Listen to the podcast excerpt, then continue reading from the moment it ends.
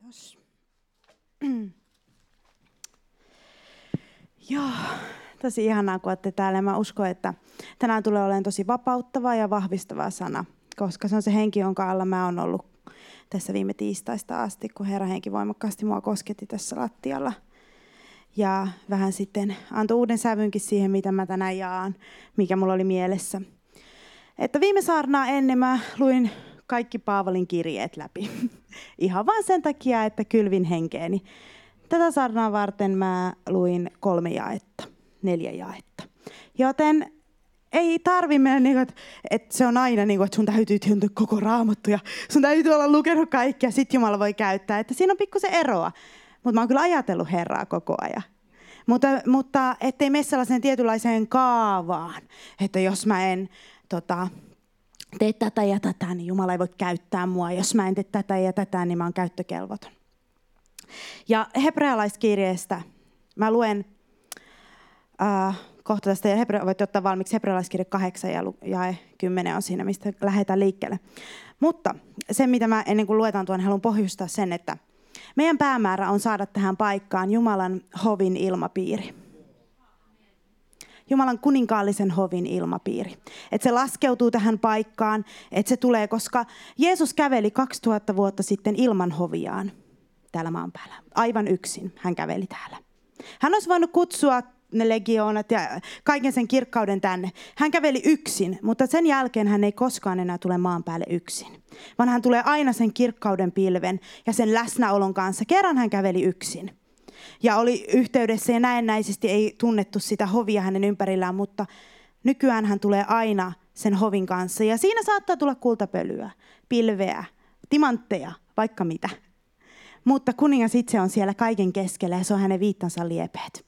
Ne kaikki ihmeelliset ilmiöt ja ää, se, mitä hänen ympärillään tulee – mutta sitä me odotetaan, että hänen hovinsa laskeutuu tähän paikkaan ja kaikki se loisto ja kirkkaus, mitä siinä on. Koska sillä tavalla hän tulee paikkoihin. Hän tuli Asusakadulle, hän tuli sinne apostolien tekoihin, hän tuli Walesiin, hän tuli joka puolelle, hän tuli toisen hovinsa kirkkauden mukanaan. Ja hän laskeutui. Hän ei tullut yksin kerjäläisenä, vaan kuninkaana. Vallottamaan sen ilmapiirin kokonaan sille totuudelle, mitä taivaassa on, että taivas maan päällä. Ja kun me puhutaan Jumalan kirkkaudesta, niin mä käsitän sen sillä tavalla, että Jumala on lähellä. Sä koet valoa. Yhtäkkiä alkaa himmetä maailma, koska se kirkkaus ja Jumalan ajatukset, Jumalan valtakunta, Jumalan hovi on niin tärkeä sulle, että yhtäkkiä, ootko, milloin sä viimeksi syönyt, mitä se pitikään tehdä, kaikki muut menee ihan niin kuin toiselle sijalle. Ja se hovi ja se loisto ja se kunnia ja se kirkkaus, Jumalan valtakunnan asiat on selkeitä ja kirkkaita. Ja siinä sitten joku sanoi, että no kun mä sain jotain kultapölyä tähän, Aa, kirkkautta, kirkkautta. Niin se on vähän hupsua, kun sit sä meet myymään, näyttää sitä jonnekin kauppaa, että paljon tästä saisi rahaa.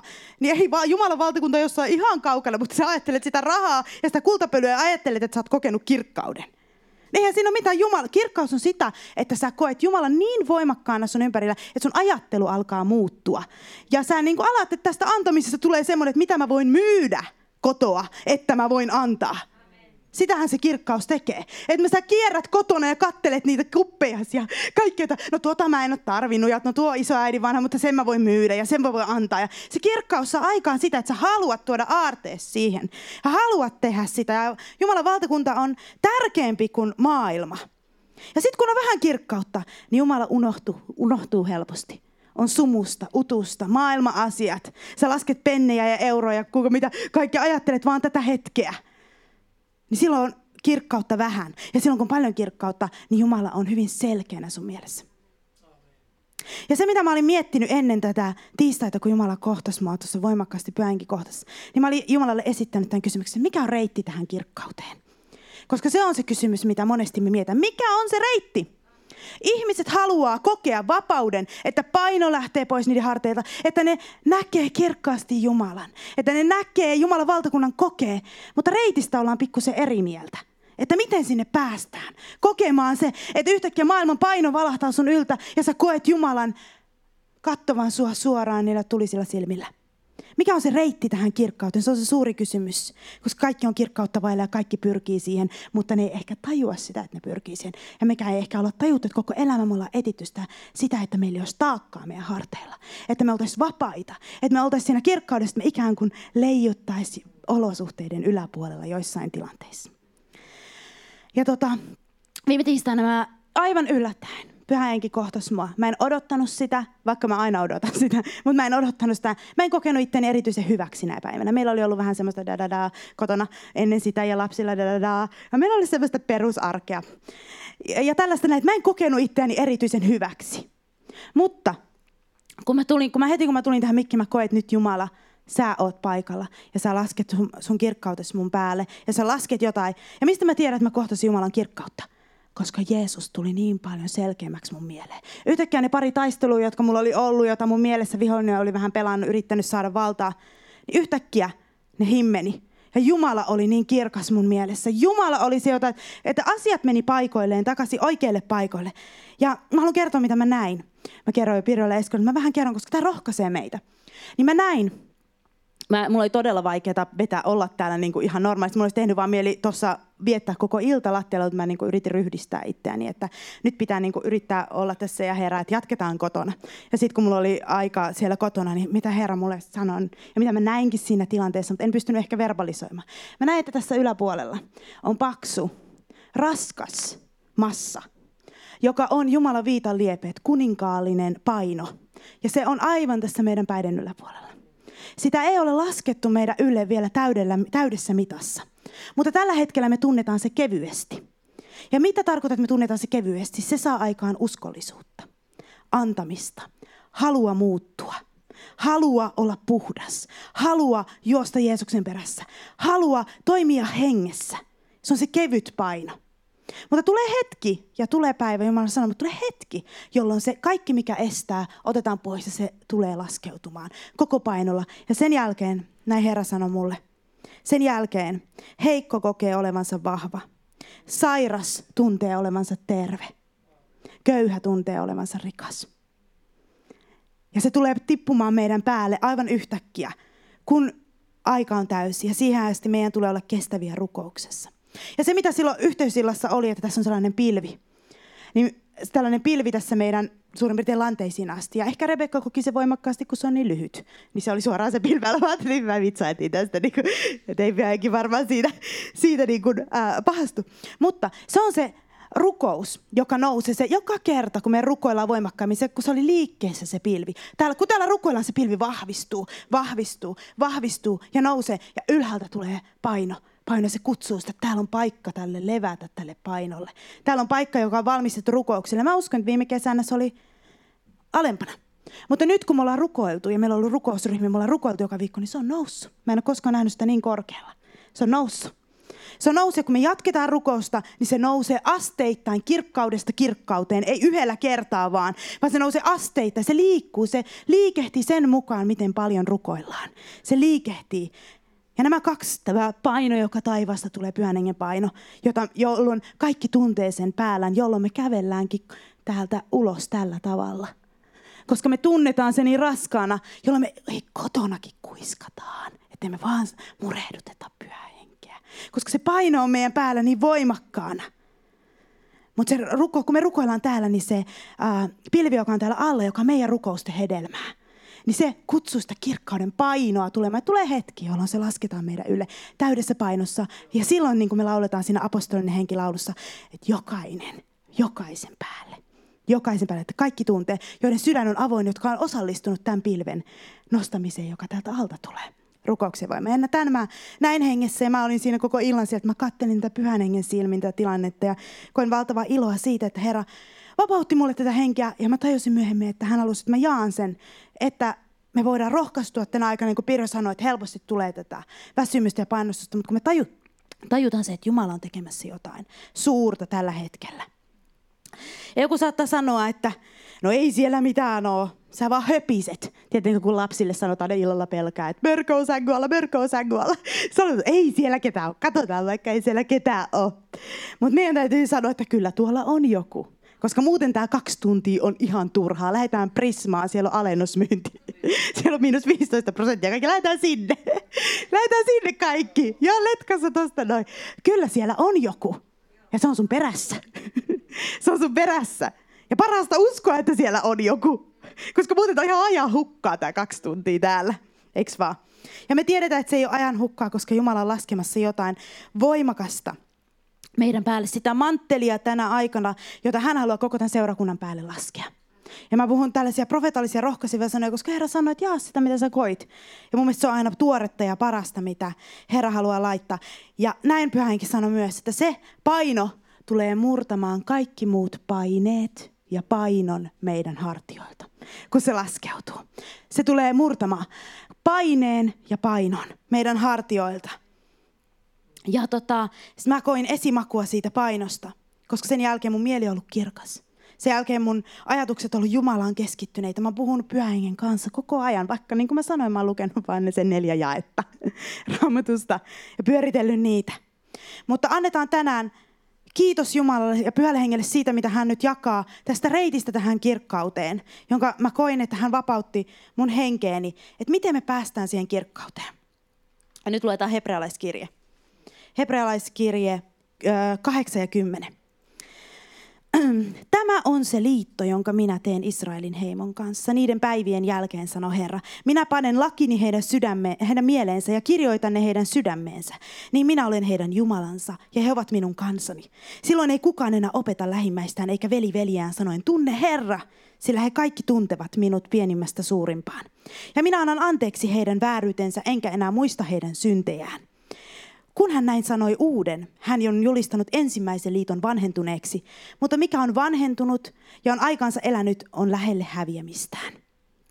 Ja tämä kirjoitettiin vuonna 60 JKR, tämä hebrealaiskirja. Ja sillä hetkellä, niin kuin nytkin Israelissa, mutta siellä oli menossa kanssa sellaiset kaikki viestintuet, jotka Jerusalemista tuli, niin sanoi, että kohta tapahtuu jotain kauheata. Jerusalem tuhotaan ihan varmasti. Keisari ei tykkää siitä, että ne tota, ei ole kuuliaisia, mellakoita, kapinoita ja kaikenlaisia kuvauksia, kun mä luin siitä, mitä siinä 60-70 JKR tapahtui. Niin siinä tapahtui jotain, jotain sellaista, että nämä tajus, että se vanha on häviämässä. Kohta se juutalainen koko systeemi häviää. Tämä oli hebrealaisille kirjoitettu, tämä kirja. Joten heidän piti päästää irti sitä kultaisesta mahtavasta temppelistä. Heidän piti päästä irti jostain vanhasta, jotta he saisivat uuden. Jotta he saisivat jotain uuta. uutta. Ja siis se ei ollut mikään mitätön pytinki siellä, vaan kun kerrotaan, kun se, ää, ne meni sinne tuhoamaan vuonna 70 sitä, sitä temppeliä, niin se oli kullalla sisältäpäin päällystetty. Niin, että kun se keisari ja joukot, joukkojen johtajat meni sinne, niin ne katteli sitä silleen, että ei tästä ollut edes kerrottu meille tuonne Roomaan, kuinka paljon rahaa tähän temppeliin on laitettu. Kuinka hirveän mahtava tämä on, tämä temppeli sisältäpäin.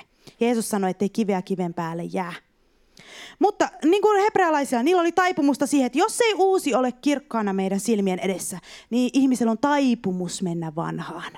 Jos ei se ole ihan kirkkaana, loista siinä, niin sulla on taipumus mennä niin kuin vanhaan ja palata takaisin siihen vanhaan. Ja se on ihmisluonto, se on taipumus, ellei sä näe profetallisesti asioita.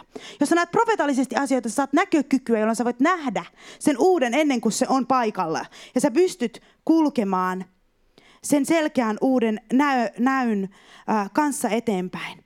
Ja me kaikki ollaan jouduttu kohtaamaan uskonnollisuutta. Me kaikki tässä maassa ollaan jouduttu kohtaamaan sitä. Me ollaan jouduttu kohtaamaan lakihenkisyyttä, uskonnollisuutta. Sitä, että sun päällä on, eh, sä, sä et ole tälleen niin kuin painon alla Jumalan läsnäolosta, vaan sä oot painon alla laista ja taakasta ja siitä, mitä sun pitää tehdä ja mitä sun täytyy täyttää, että se kirkkaus voisi laskeutua sun päälle. Ja se on se, mitä uskonnollisuus laittaa meidän päälle. Ja tämä, mitä mä nyt ja, jaan, niin tämä on se, mitä mä koin, kun Jumalan henki laskeutui sellaisena voimavirtana ja painoina mun päälle.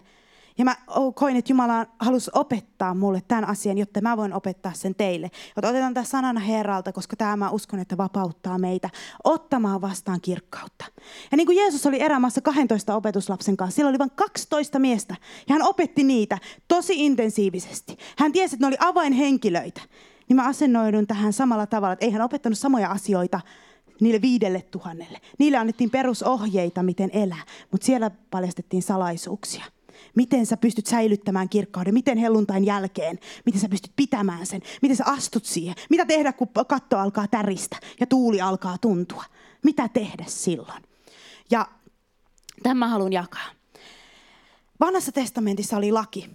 Sen kautta sä saatoit elää. Sen kautta sä saatoit löytää reiti, reiti Jumalan läsnäoloon. Mooses on todistus siitä. On todistus, että lain kautta sä pystyit pääsemään Jumalan läsnäoloon. Sä saatoit puhdistautua ulkoisesti pukkien ja, ja lintujen verellä ja kaikella tällaisella. Saatoit puhdistautua. Sä saatoit lähteä helpottuneena temppelistä, että huh, Jumala ei ole enää vihanen mulle. Sä saatoit kokea ulkoisen puhtauden. Mutta moni ei pystynyt löytämään sen kautta tietä kirkkauteen. Moni ei pystynyt. Ei sen takia, että joku olisi ollut parempi ihminen kuin toinen. Jumalan kutsu oli joidenkin päällä. Vaan se, että se synnin ja ulkoisten olosuhteiden takia moni ei päässyt. Harva pääsi sinne kirkkauteen. Ylipappi pääsi. Ylipappi meni sinne, kirkka, sinne verhon toiselle puolelle ja sanoi, tuli sieltä pois ja sanoi, että kaikki hyvin, Jumala ei ole vihanen sulle. Ja sä olit, että huh. Eli silloin tehtiin parannusta, uhrattiin uhri ja mentiin kotiin. Tehtiin parannusta, uhrattiin uhri ja mentiin kotiin. Ja tätä kaavaa jatkettiin. Ei pakosti kokenut Jumalan läsnäoloa paitsi Daavidin ilmestysmajassa, joka oli ihan poikkeustila. Salomon aikana taas alkoi uhripalvelukset ja ylipapit ja kaikki. Daavidin aikana siellä saattoi leeviläiset kokea. Ja tässä kun puhutaan, että silloin ei kukaan enää opeta lähimmäistään eikä veli veljään sanoen tunne Herra, sillä he kaikki tuntevat meitä pienimmästä suurimpaan. Niin tässä tarkoitaan sellaista tuntemista, joka oli profeetoilla, Jeremialla, Jesajalla ja Hesekiellä. Sellaista, että ne keskustelee Jumalan kanssa. Sellaista, että ne on lähellä Jumalaa. Ja tämä oli se uuden liiton, ää, me, uuden liiton merkki ja uuden liiton tavoite. Koska kautta aikojen me olemme halunneet, ihminen on halunnut päästä siihen kirkkauteen. Ja siitä reitistä me ollaan vähän epävarmoja, että mitä kautta sinne mennään. Koska kun ei ole herätyksen henkeä, jos ajatellaan sitä aikaa, että on herätys päällä jossain, otan ne helluntai, herätyksen henki on päällä, niin silloin ihmiset tekee sitä, että ne myy talojaan, antaa rahoja, tekee ihan hulluja tekoja, koska ne näkee niin suurena se valtakunnan kirkkauden. Sitten se hiipuu se henki, niin mikä tulee tilalle? Lain ies. Sun sä et saa katsoa telkkaria. Sä et saa tehdä sitä. Sä et saa tehdä tätä. Sun täytyisi, jos sä haluat oikein miellyttää Jumalaa, niin sä myyt kaiken. Eikö tukki? Lain ies, kun herätyksen henki hiipuu. Joten kaikki meistä on kokenut tämän. Ei ehkä sitä kadotustuomiota, että sä menet helvettiin, mutta sellaisen, että jos et sä käyttäydy tosi hyvin, niin Jumala ehkä pidättää just sulta kirkkauden. Ehkä hän ei laske sitä sun ylle. Ehkä hän kulkee sun ohi. Ehkä sä et täytä kutsuas. Ehkä sä et pääse nousemaan sille tasolle, mille sä haluisit. Ehkä sä petät Jumalan epäonnistut, jos et sä täytä lakia niin sanotusti pysty olemaan kaikkea sitä. Ja miksi pyhäinkin vihastui Ananiaksen ja Safiraan niin paljon ja niitä kuoli? Mä rupesin ajattelemaan tätä ja mä tajusin, että he yritti päästä uuden liiton kirkkauteen, vanhan liiton reittiä. He yritti päästä lain kautta. Ei heidän olisi ollut mikään pakko antaa taloaan ja rahoja. Ei mikään pakko. Ja jos olisi tullutkin sanoa että me ei koeta nyt, että me annetaan mitään. Mutta pyhänkin voi vaikuttaa meissä enemmän. Se olisi ollut ok, ei olisi kuollut. kuollut. Mutta kun he yritti päästä, että meidän on pakko antaa osa. Ja sitten ne meni lain kautta, yritti päästä Jumalan kirkkauteen ja pyhänkin ei sallinut sitä enää. Koska tänä aikana, kun on uusi liitto, niin kirkkauteen ei tulla lain kautta enää. Sä et pääse sitä reittiä kirkkauteen. Ja monet että kyllä mä ton tiesin. Kyllä mä tiesin, että ei lain kautta pääse kirkkauteen. Että totta kai, eihän mä nyt noudata Mooseksen lakia tälleen. Mutta mä uskon, että tänä aikana, ja mä tiedän, että monien yllä on lain ies, vaikka sä et sitä tajuakaan. Lain ies on sun yllä. Ja se painaa sua alas niin, että sä pystyt vastaanottamaan kirkkautta. Koska se oli mun ylle tullut, niin mä tiedän, että se voi tulla kenen tahansa ylle. Ja mun piti vapautua siitä, ja mä kerron kohta, miten, mit, millä tavalla mä koen, että mikä on se reitti siihen, vaikka en ihan valmis siinä kaikessa on, mutta kuitenkin reittiä sinne. Jumala haluaa laskea henkensä meidän ylleen. Korintolaiskirjassa sanotaan, kaikki on minulle luvallista, mutta en saa antaa minkään itseäni hallita. Lainalla olevalle ihmiselle tämä on aika kova pala. Ajatella, että kaikki on minulle luvallista.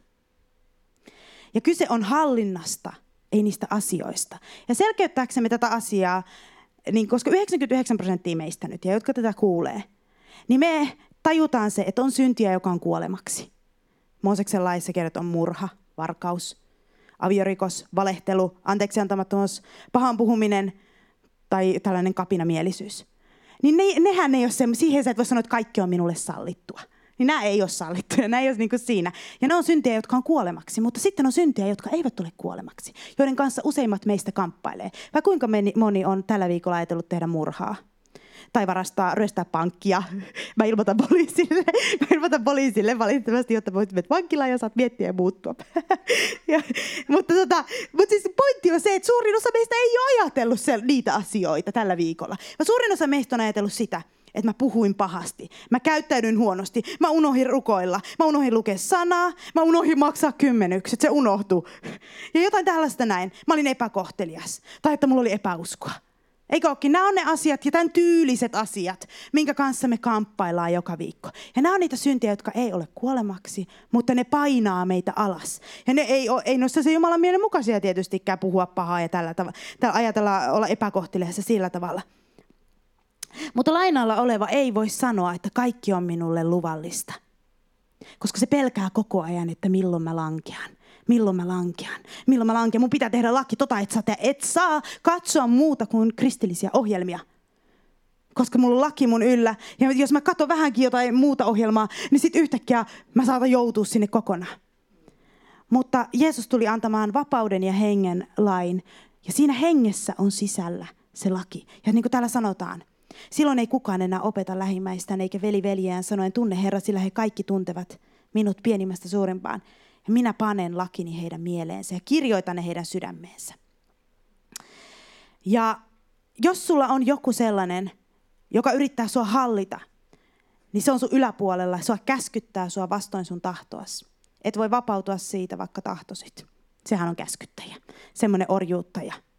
Ja laista tulee helposti tällainen asia. Se rupeaa käskyttämään sua, se rupeaa orjuttaan sua. Koska se laki tulee kuvioihin, kun Jumala on meidän mielestä lomalla – ja me yritetään ansaita reittiä siihen läheisyyteen takaisin. Me yritetään teoillamme saada takaisin sitä ensirakkautta. Me yritetään niin kuin, olla niin kuin ne galattalaiset oli, että ne tuli uskoon, usko, että ne usko, ne tuli uskoon sille, että me uskotaan Jeesukseen. Mutta sitten alkoi yhdestä 80 vuoteen hyvää käytöstä, jotta Jumala voisi siunata meitä. Ja se, mitä mä koin tuossa lattialla silloin tiistaina, on se, että päänikin sanoi mulle, että kuulepa, sä oot ollut tänään tosi surkea oikeastaan koko viikon sä et ole käyttäytynyt kauhean hyvin. Sä, sulla on tullut vähän vääriä sanoja ja kaikenlaista tullut. Mutta mä lasken kirkkauden sun päälle. Silti. Koska kirkkaus ei tule lain päälle, vaan kirkkaus tulee armon päälle. Koska muuten Jeesus Kristus kuoli turhaan. Jos meidän pitää ansaita Jumalan kirkkaus täällä. Me ei olla täällä suorittamassa ja ansaitsemassa, että mun pitää käyttäytyä kotona ja täällä seurakunnassa erittäin hyvin, jotta se kirkkaus voi tulla mun päälle. Jotta mä voin kokea sen painan. Silloin Jeesus kuoli turhaan. Silloin Jeesus kuoli täysin turhaan. Me emme ole lain alla, vaan me olemme armon ajassa. Tämä on armon aika, jossa kirkkaus ei tule lain päälle. Ja mä tajusin sen, että laki voi jäädä tavaksi vähän niin kuin silleen, niin kalattalaisille oli jäänyt päälle, se oli tullut sieltä se vanha laki niiden päälle. Ne oli sanonut, ne ajattelee, että nyt ne yrittää tehdä, käyttäytyä tosi hyvin, että se kirkkaus, jota ne koki, kun ne tuli uskoon, että miten me saadaan se takaisin. Niin se, ne yritti tehdä niitä hyviä tekoja, jotta ne sais sen kirkkauden niiden päälle. Mutta se tulee uskon kautta Kristuksen uhrityöhön. Ja Kristukseen me saamme sen kirkkauden meidän päälle. Et meidän ei kuulu käyttäytyä kristityksi, vaan meidän kuuluu tulla sen armon alle, jotta Jeesuksen henki voi laskeutua meidän päälle. Jotkut voi käyttää tätä väärin, että mä saan nyt ihan mitä vaan. Ja tälleen sitä Paavalikin sanoi, että nyt mitä töidään koko lakia, nyt mitä töidään kaikki ne säädökset, niin ei todellakaan. Mutta hengessä on sisällä se laki. Ja se saa sut tekemään asioita. Se saa sut miellyttämään Jumalaa. Se saa sut tietämään, mitä Jumala haluaa. Kun se laskeutuu sun päälle, niin se automaattisesti menet ottaa sen kupin sieltä kaapista ja myyt sen ja annat rahat seurakunnalle. Tämä on nyt hyvin konkreettinen esimerkki, mutta sinun ei tarvitse kenenkään tarvitse sanoa sulle sitä, vaan se tulee sun sydämen se vuotaa susta ulos, kun se henki laskeutuu sun päälle. Mutta sitten kun sä katsot silmät, että on mummon vanha vaasi, jota mä rakastan, sen mä, kää, mä siirrän eri puolille, mutta täytyy nyt myydä se, kun mä seurakunnan tarvii mediatyön rahaa. niin tällainen hirveä taakka tulee paine sun päälle ja laki, laki, tota, laki sun päälle siitä. Ja tää oli just se, mitä, minkä, minkä päälle kirkkaus ei laskeudu. Kirkkaus ei tule laskeutumaan. Edellisellä viikolla muuten mulla oli erittäin hyvä viikko, jolloin mä käyttäydyin tosi hyvin. Ja mä sitten sanoin Jumalalle, että olisiko, eikä se olisi ollut parempi viikko laskea sitä voimakasta Jumalan kokemista mun päälle, mutta hänen mielestään se ei ollut. Hänen mielestään se ei ollut. Ja mä luulen, kuulkaa, että se voimakkain kokeminen ei tule silloin, kun sä oot kaikista huipulla. Vaan silloin, kun sä koet, että sä et ole paljon mitään, mutta sä oot armon varaan heittäydyt. Sä heittäydyt sen armon varaan ja sanot, että Jeesuksen ristin kuoleman tähden mulla on oikeus nyt saada kirkkaus ylle, vaikka mä just tein tuon tyhmän teon. Ja tällä tavalla, koska kuka meistä on täydellinen? Mitä sä voisit mukaan odottaa? Kukaan täällä ei ole Jumala, ei istu täällä penkissä. Tarkoitan, että minä en näe teitä, että te olette Jumalia. Ja tällä tavalla, tällä tavalla vaikka mä henkilöitä sitä ei tarkoita, mutta tarkoitan, että mitä sä voit odottaa tätä lihaklöntiltä muuta kuin, että se välillä epäonnistuu. Mitä muuta sä voit odottaa? Hyvänen aika. Mutta välillä se epäonnistuu. Se on kirkkautta vailla. Välillä se tekee väärin. Ja se on silleen niin. Eikä Jumala kun voi kauhistus, en voinut uskoa, että sinä sanoit ton lapsillesi. No mä sanoin, mä joskus kun mä väsymyksistä mä möläyttää jotain tyhmää, niin mä sanoin Jumala, että no tätä tää on. Mä oon lihaa. Tätä tää on, se välillä tulee ulos. Että joskus me ollaan niin, niin kuin tiukkapiposia itsemme suhteen, että meillä on niin hirveän ruoska siinä, niin kuin ruoskitaan itsemme jokaisesta sanasta ja teosta. Kauhea ruoska.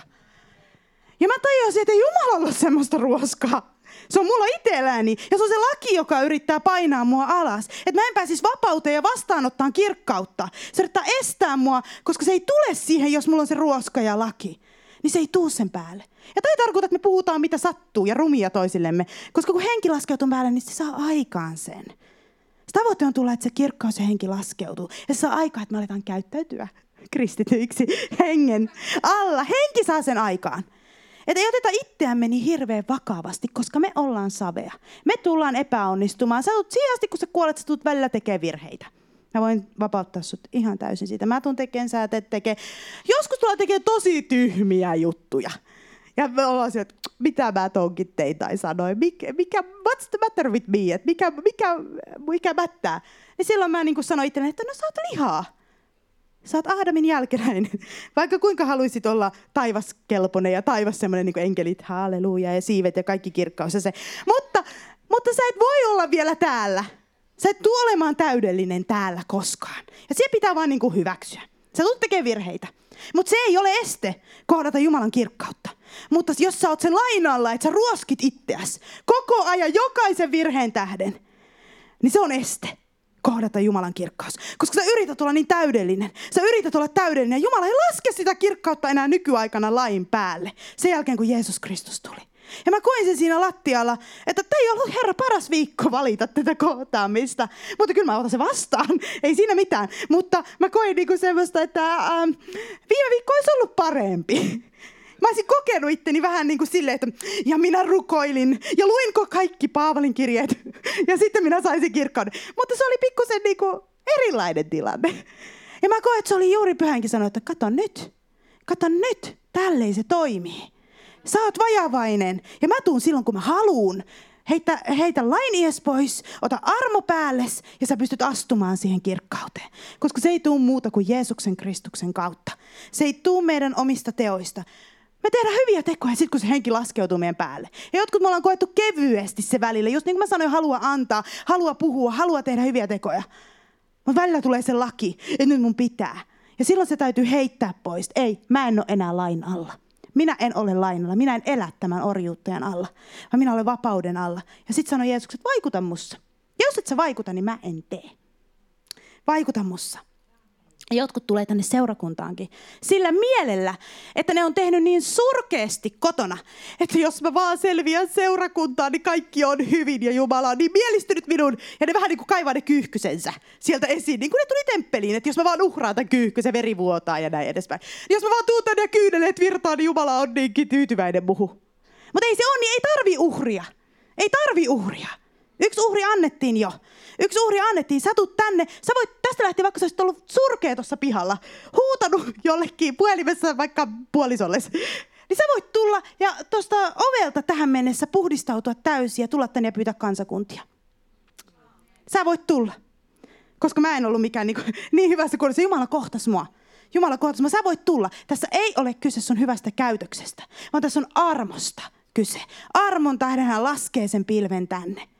Ja mä, koska mä koin sen niin valtavan vapauden tässä. Ja totta kai on se puoli, niin kuin mä koko ajan yritän pitää myös yllä sitä, että mä en usko, että me koskaan mennään siihen, että niin kuin tehdään, käyttäydytään nyt surkeasti, eikä pyhittäydytä, eikä että sitä Jumalan kasvaa ja tätä, mutta voidaan mennä joskus liian tiukkapiposiksi. Liian tiukkapiposiksi, että me otetaan itsemme niin hirveän vakavasti. Ja Jumala varmaan vähän välillä nauraa. Jumala voi ottaa vakavasti, mutta älä ota itseäsi kauhean vakavasti koska sä tulet tekemään kaikenlaista tyhmää elämän aikana. Jos me voitaisiin ottaa kaikki elämästä tyhmimmät palat ja saataisiin nauraa oikein. Kaikki tyhmimmät kaikki meistä tekee tyhmiä.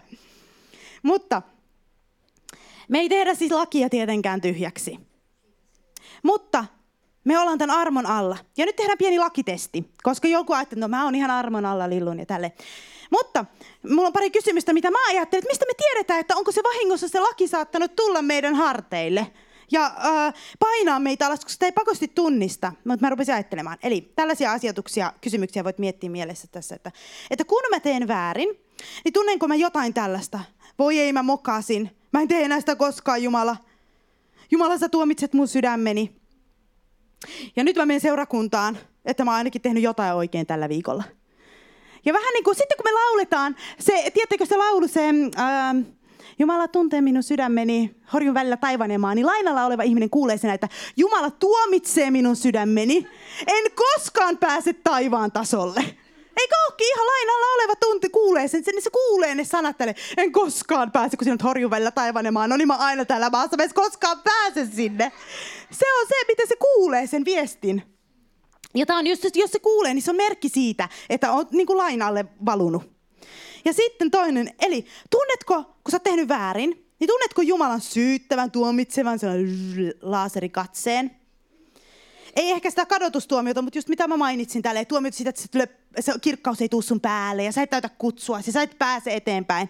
Koetko sä sellaisen syyttävän katseen, kun sä teet väärin, Äh, koska se on merkki sitä, että sä lainalla, jos siellä tuntuu ruoska tuleva Jumalalta.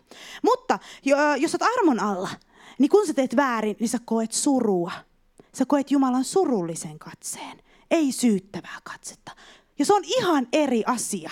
Sä koet sellaisen niin kuin ehkä kyyneleen Jeesuksen silmissä. Ja se tulee siitä armosta ja siitä. Ja, ja se saa sinussa aikaan positiivisen vastauksen ja parannuksen teon ja semmoisen läheisemmän suhteen, niin kuin riidan jälkeen avioliitossakin tulee hyvä ilmapiiri yleensä, kun se sovitaan. Niin tällainen, tällainen fiilis tulee siitä, kun sulla on suhde ja sä oot lähellä ja sä oot armon alla. Mutta mä, mä, mä, yksi asia, mitä mä rakastan tehdä, niin mä muistelen mun syntejä. Tiedättekö miksi? Mä kerron, että nyt joutuu muistelemaan sen syntejä, kun Jumalakin on unohtanut. Siis mä muistelen niitä siinä mielessä, ne ei ole ruoska mulla, vaan ne on muistutus siitä, että minä olen lihaa ja kuinka paljon Jeesus rakastaa minua ja kuinka paljon hän tekee minulle hyvää. Eikä niissä ei ole ruoska. Jos sä muistelet sun syntejä, tuleeko niistä ruoska? Tuleeko niistä ruoska? Jos ne on ruoska, niin silloin se on lainalla. Lainalla, koska Kristus mursi sen. Hän ei muistele niitä, mutta mä pidän oman nöyryyteni takia muistossa muutamia niitä. Ihan vaan sen takia, että mä muistan, jos Jumala käyttää, että mä en liian korkealle sit, siitä me, niin mä muistelen niitä. Ja tämäkin sitten, kun pyydät anteeksi, niin koetko, niin kuin puhuttiin, kun sä pyydät anteeksi jotain syntiä, niin koetko sä sen jälkeen heti, tai no silleen niin kuin suurin piirtein heti, samana päivänä, että sä oot puhtaampi kuin lumi. Vai koetko sä, että mitäköhän muutakin pahaa siellä sisällä vielä on? mistä pitää tehdä parannusta. Ja tässä on ero se, että koska jos olet armon alla, niin kun sä pyydät anteeksi, niin Jumala unohtaa ne. Ja susta tulee puhtaammin. Sä voit pyytää kansakuntia heti sen jälkeen.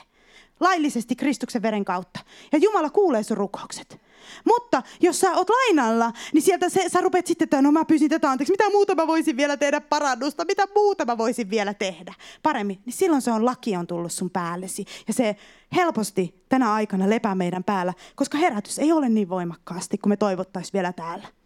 Mutta silti me voidaan valinnan kautta heittää se ää, laki pois. Koska silloin me, me voidaan päästä siihen kirkkauteen. Ja mä yritän sitä niin kuin sanoa, että me tiedostamatta kannetaan sitä lakia. Ja se on este pääsemästä tuntea se kirkkauden että se laskeutuu meidän ylle. Että se laskeutuisi meidän näälle, ö, päälle, koska se ei laskeudu tänä aikana enää lain ylle.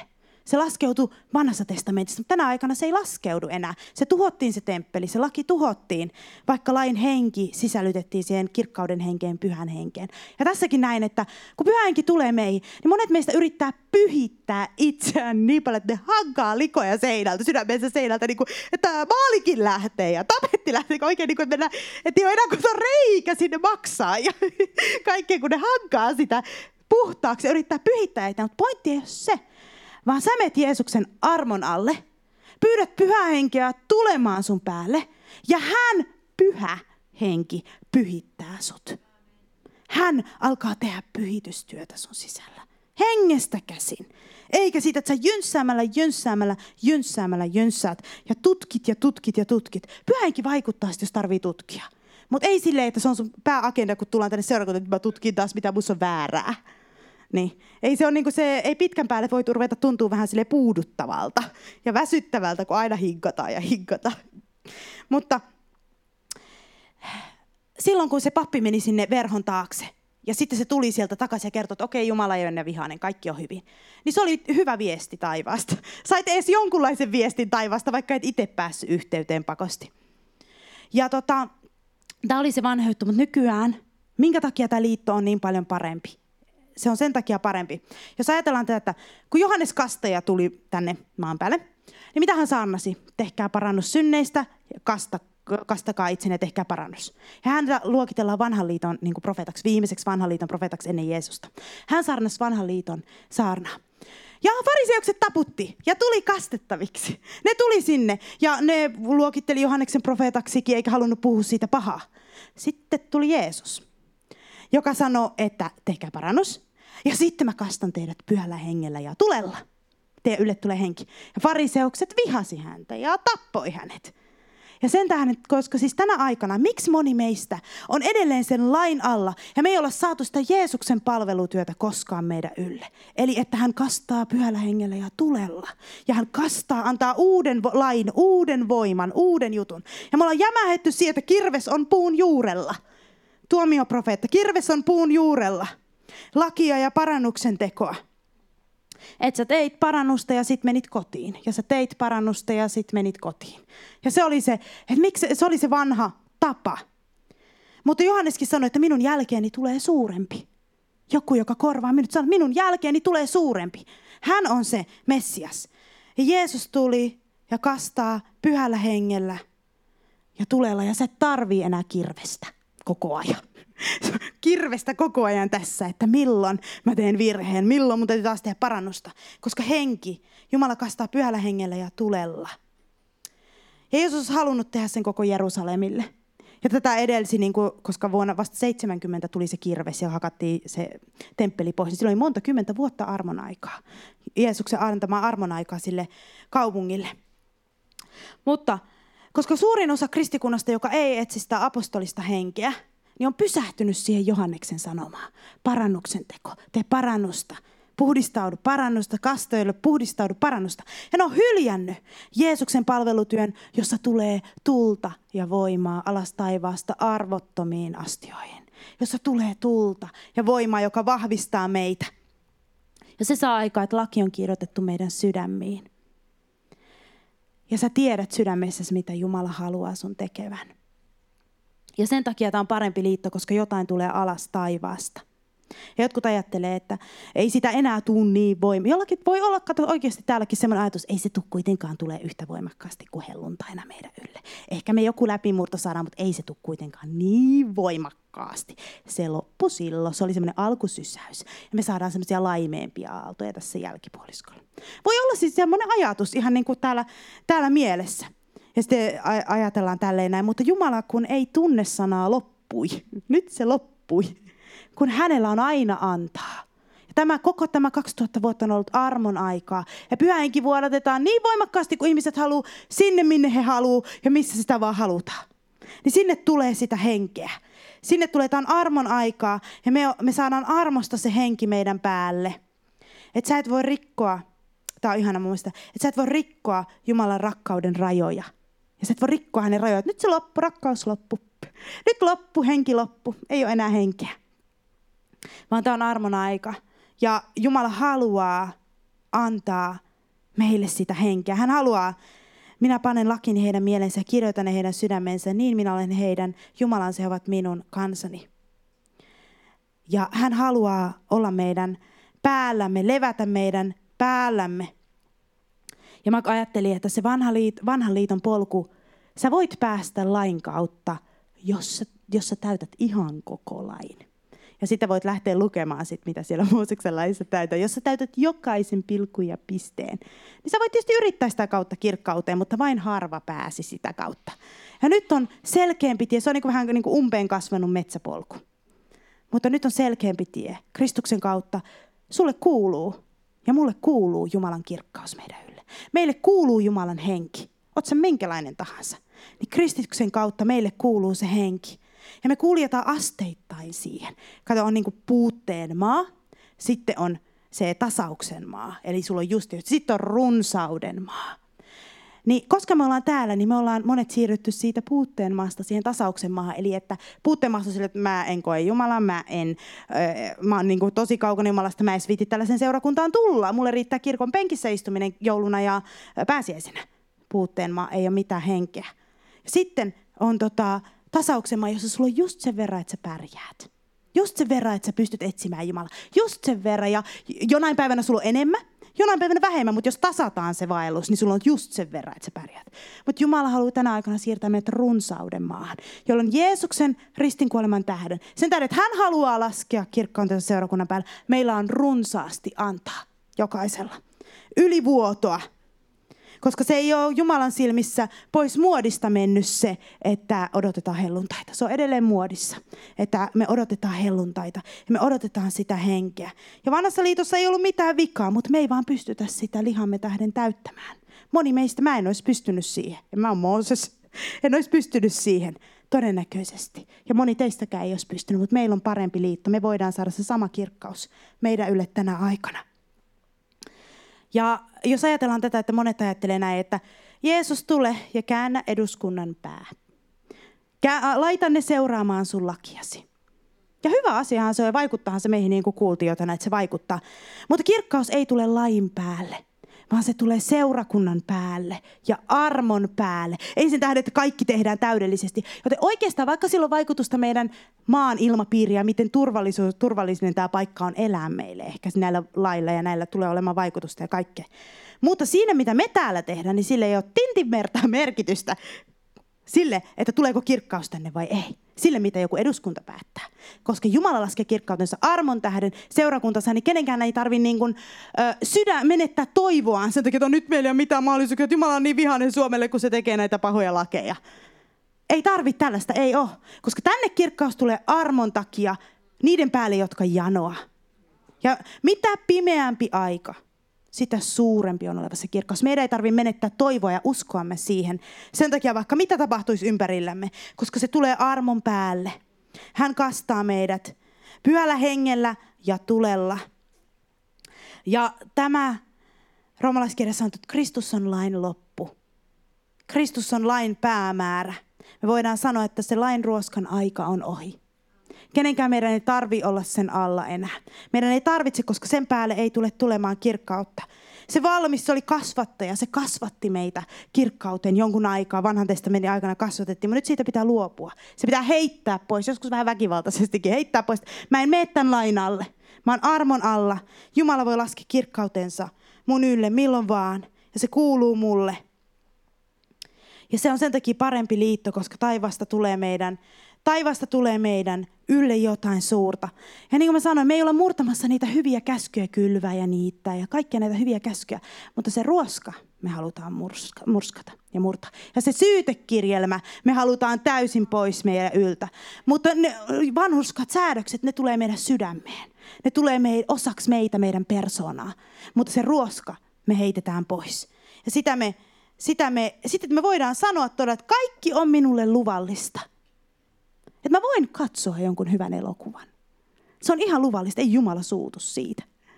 Mä voin, mä voin, tota, äh, mä voin iloita hyvästä, ei-hengellisestä musiikistakin. Ei tarvi mennä sellaiselle lainalle, että mä en saa kuunnella mitään muuta, kun TV7 on ainoa kanava. Ja ylistysmusiikki ainoa musiikki, mitä saa kuunnella. Sitten kun sun henkes alkaa siellä sun sisällä sanoa, että se alkaa niin kuin täällä sanotaan, että silloin ei kukaan enää opeta lähimmäistään eikä veli veljään sanoen tunne Herra. Sillä he kaikki tuntevat minut pienimmästä suurempaan. Sä alat tuntea sun sisälläs, milloin henki ei enää pidä siitä. Ja sä oot silloin armon alla ja hengen alla, etkä sen alla, että joku tulee sanoa so, so, so. Ja sen takia mä sanoin tuossa alussa, että yhtenä viikkona mä luin kaikki ne kirjeet, koska henki vaikutti. Ja toisena viikkona mä luin vaan nämä neljä jaetta. Ja mä, mutta mä ajattelin Jumalaa mielessäni ja rukoilin silleen niin kuin vähän väliä ja tällaista näin. Mutta ettei mennä lainalle. Että ei mennä lainalle, että sun pitää lukea. Hyvä olisi, jos lukisit tunnin päivässä. Se olisi hyvä sulle, hyväksi sulle. Niin kuin on urheilukin ja niin kuin on juoda vettä ja jotain muuta tällaista. Mutta et sä, silleen, niin kuin, että ei mennä siinäkään lain alle, kun jotkut on silleen, että lain alla. Kaikesta menee niin kuin lain alle. Ja me ei haluta, että täällä hallitsee laki, vaan armo, koska jos täällä hallitsee laki, niin kirkkaus ei tule laskeutumaan tähän paikkaan. Se ei, tule halli, se ei tule tähän paikkaan, koska se ei tule enää nykyään lain päälle. Ja sen takia mä haluan tänään oikein murtaa meidän yltä tätä iestä. Kohta kun rukoillaan, niin voidaan tätä julistaa toista meille, että jos sä koet, että sulla on lain ruoska, sä muistelet syntiä, se on ruoska. Tässä koet, kun sä pyydät anteeksi, niin sä et koe puhtautta. Tässä koet syytöstä sun vääristä teoistas. Niin tota, että se murtuu. Että me voidaan olla armon alla todella. Että jos sä tuut tähän eteen ja sä pyydät Jumalalta anteeksi, niin sulla on oikeus sen jälkeen pyytää vaikka minkälaista voitelua ja hengen lahjaa. Jumalalta, Jeesuksen tähden. Ja me uskotaan siihen, että pyhä henki on täällä paikalla ja mä oon ihan varma siitä, että hän on täällä. Koska se, että, se, ei se lainruoska, vaan se, että se henki on meidän päällämme armosta, niin se tulee muuttamaan tämän maailman. Se tulee muuttamaan meidän ympärillä olevat. Ei se, että me tullaan lain ruoskan kautta sanomaan te tätä, te tätä, te tätä. Ja sit voit saada vasta hengen, kun pyhit täydyt. Käyt joka tiistai, joka sunnuntai kokouksessa. 15 vuoden ajan. niin sitten voit odottaa kirkkautta. Koska tänne tulee tulemaan ihmisiä, jotka tulee eka kertaa. Ja niillä tulee olla tupakka tuossa suussa. Tatuoitu täältä tonne, joka paikka. Ja no ei viettänyt tuossa tien toisella puolella, mikä tuon sohviko vai mikä se on. Joo, Sovinkrouvissa, just edellisen tunnin. Ja sitten ne tulee tänne. Jumalan kirkkaus laskeutuu niiden päälle. Miten selität, että laki, lainalla oleva ihminen voi vähän niin kuin loukkaantua? Jos sä oot 15 vuotta joka tiistai ja sunnuntai istunut täällä. Että se ei ole se pointti, että sä oot täällä ansaitsemassa sitä kirkkautta. Vaan sä oot täällä. Sä oot täällä, koska sä haluat olla. Jumalan läsnäolossa. Ja sä haluat kokea sitä. Ja sä haluat, se henki on vaikuttanut sussa. Ei sen tähden, että sä oot täällä ansaitsemassa. Ja tämä on nyt se äh, sanoma, mitä mä uskon, että Pyhänkin halusi meille tänään sanoa. Ja mä olisin voinut vaikka mitä vielä tästä sanoa, mutta mä ajattelin, että nyt me voitaisiin rukoilla. Ja Pirjolla on jotain tähän lisättävää, no sehän on hyvä. Ei mun ihan turhan takia ole lisättävä.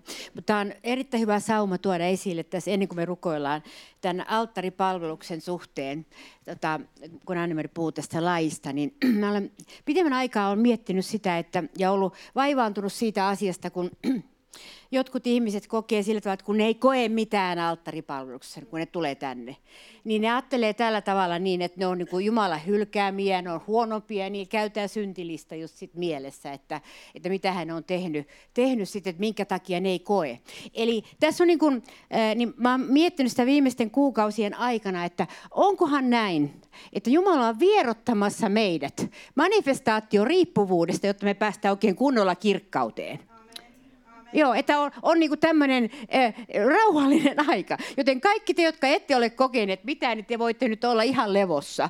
Joo, mä uskon, että tässä on tapahtumassa tällainen. Meillä on ollut niin paljon täällä alttarilla monenlaista tämmöistä vilskettä. Ja, ja, tota, ja nyt mä uskon niin, että Herra, Herra haluaa niin kuin, se areenan tyhjäksi, että hän saa tehdä niin kuin mitä hän haluaa. Ja näyttää sen sillä tavalla niin kuin hän haluaa. Ja, ja mä, tämä ei ole ansiosta, mutta me ollaan rukoiltu niin paljon, että voi olla, että Jumala ajattelee, että, että tota, okei, että, että päästään eteenpäin tässä asiassa, niin, niin tota, en tiedä tietysti, mitä Jumala ajattelee. Mutta tämä on ollut rehellinen arvio multa tämän seurakunnan työntekijänä näin, että, että niin mä olen ollut huolissani tästä tilanteesta, koska mun ymmärrys on sama kanssa, että kirkkaus, se voi tulla, tulla, tulla näiden ilman, tai, ilman tuota manifestaatiota tai mitään näkyvää tai niiden kanssa. Et se, et se, siinä täytyy olla vapaa areena Jumalalle tehdä mitä, mitä hän tahtoo, niin se, se on tärkeää. Niin kuin, että se on tullut, voi tulla laki siitäkin, että mitä mä koen tässä alttarilla. Että voi kauheeta. Tai sitten, että voi hirveätä, kun mä koin tollasta. Että voi hirveätä, kun mä en kokenut mitään. Ja tällä, että siitä voi tulla tosiaan tämmöinen vaatimus, että mun pyhyyden mitta on siinä, mitä mä koen. Ja, se, ja, ja sehän ei ole silloin kirkkautta enää. Se ei ole enää kirkkautta. Ja sen takia me voidaan niin kuin vapauttaa tälläkin alueella tässä, tässä että Jumalan alttari on, on pyhä, kun me tullaan sille. Se on pyhä jo valmiiksi. Sen takia, kun me tullaan Herran eteen. Me ei olla pyhiä aina, niin kuin Anne sanoi. Mutta alttari, Jumalan eteen tuleminen on pyhä. Meillä on siihen kaikilla oikeus. Ja se, mitä, mitä hän antaa meille, niin hän antaa sen mukaan, mitä, mitä, hän, mitä hän kullokin taivaassa päättää. Ja yleensä semmoiset niin Jumalan liikehdinnät, ne on aina ollut, ollut just silloin, kun kaikki on ihan lopussa. Kaikki on ihan väsähtäneet koko, koko, koko, koko rukoilemiseen ja etsintään ja, ja, ja tämmöiseen, niin silloin yleensä Herra on tullut kaikkein suurimmalla tavalla. Se tarkoittaa just sitä, että, että niin tämän oman voiman loppumisessa ja Herran, antaa Herran olla kuka hän on ja ollaan me sitten sitä, mitä me ollaan. Eli tämä on se, tämä, mä uskon tämä alttarin, voi sanoa alttarin vapauttaminen. Joo, mä sanon vielä yhden. Sano. Ja tuossa mä koin, että Herra haluaa sanoa, että hän ei ole vihanen meille. Joo. Että hän ei ole vihanen. Hän ei ole ilmettä meille, vaikka mitä olisi tapahtunut. Että kaikilla on oikeus tulla. Kaikilla on oikeus tulla hänen kasvojensa eteen. Että hän ei, ole, hän ei koe niin kuin vihaa meitä kohtaan. Koska monilla voi olla sellainen olo, että hän kokee vihaa. Jollakin ehkä ei tiedosta, tiedosta niin paljon, mutta Jumala ei ole vihainen meille. Ja me vapautetaan kaikki esirukoilijat, jotka rukoilee toisten puolesta pastoreista lähtien. Me vapautetaan itsemme, että me, me ei olla kirkkauden lähteitä kenellekään, vaan Jumala on kirkkauden lähde me ei todella olla. Kirkkaus ei ole meidän käsissä, se on Jumalan käsissä. Ja se annetaan hilloin, kun hän haluaa antaa. Ja tämä on, tämä on tosi tärkeää, että se on kenenkään esirukoilijan kädessä se kirkkaus, niin kuin, että se omistaisi sen, vaan se annetaan. Ja tämä on todella tärkeää ymmärtää. Muuten siitä tulee manipulaatiota ja semmoista ihmisen tekoa. Ja sitä me ei haluta, eihän. No halu, tulisiko Markus tänne ja otetaan ylistysmusiikkia. Me voidaan vaikka ää, nousta ylös tässä samalla ja rukoilla hetki tässä ja sitten kun alkaa tämä ylistys, niin avataan tämä alttari. Sitten että voidaan viettää aikaa Herran kasvojen edessä, että tämä juttu murtuu todella meidän yltä. Ja mä niin kuin sanoo Herralle, että mä en ainakaan halua olla lain alla. Mä tuun armon alle ja ei väliä sillä, mitä, mitä on tapahtunut menneisyydessä. Joten Herra, me seistään sun edessä tänään. Sun lapsina, sun tyttärinä ja poikina – vaikka mitä olisi ollut meidän takana, niin Herra, sulla on meille mahtavia asioita varattuna edessä. Me ei kanneta sitä menneisyyden iestä ja sitä lakia meidän päällä, vaan me halutaan astua uuteen, että sä lasket meidän ylle jotain taivaasta, Herra. Tänä aikana sä tahdot Sä tahdot, sä oot hyvin mielistynyt tähän paikkaan. Sä oot hyvin mielistynyt jokaiseen, joka on edes sen kevyen painon alla valinnut seurata sua. Ja me kiitetään siitä, Herra, että sun armosi lepää meidän yllä niin, että me voidaan ottaa vastaan sun henkeä tänä aikana. Herra, me otetaan vastaan sun henkeä. Me halutaan heittää oikein se laki pois. Me halutaan heittää sen ruoska pois. Me heitetään se ies pois. Me ei oteta sitä vastaan. Me ei anneta sen olla meidän harteilla, vaan me otetaan se, että meidän Jumala antaa armosta meille. Sä annat armosta meille asioita. Ja me kiität sun ajalla ja sun tavalla tapahtuu asioita. Me tullaan sun eteen sydän kääntyneinä sun puoleen, Herra. Ja mä voisin vaikka, voitaisiin avata tämä alttari vaikka nyt heti, että saa tulla heti tänne, kun Markus alkaa soittaa tässä. Eli tänne voi tulla, jos haluaa, että saa mahdollisimman pitkän aikaa olla tässä Herra edessä. Hänen kasvojensa edessä ja antaa oikein tämän laulun sanoja ja miten rukoillaankaan, niin että se murtuu. Kaikki sellainen murtuu, jos sulla on syyllisyyden tunne ja kaikki, mitä vihollinen yrittää tuoda meille. Jeesus, me seistään sun edessä nyt.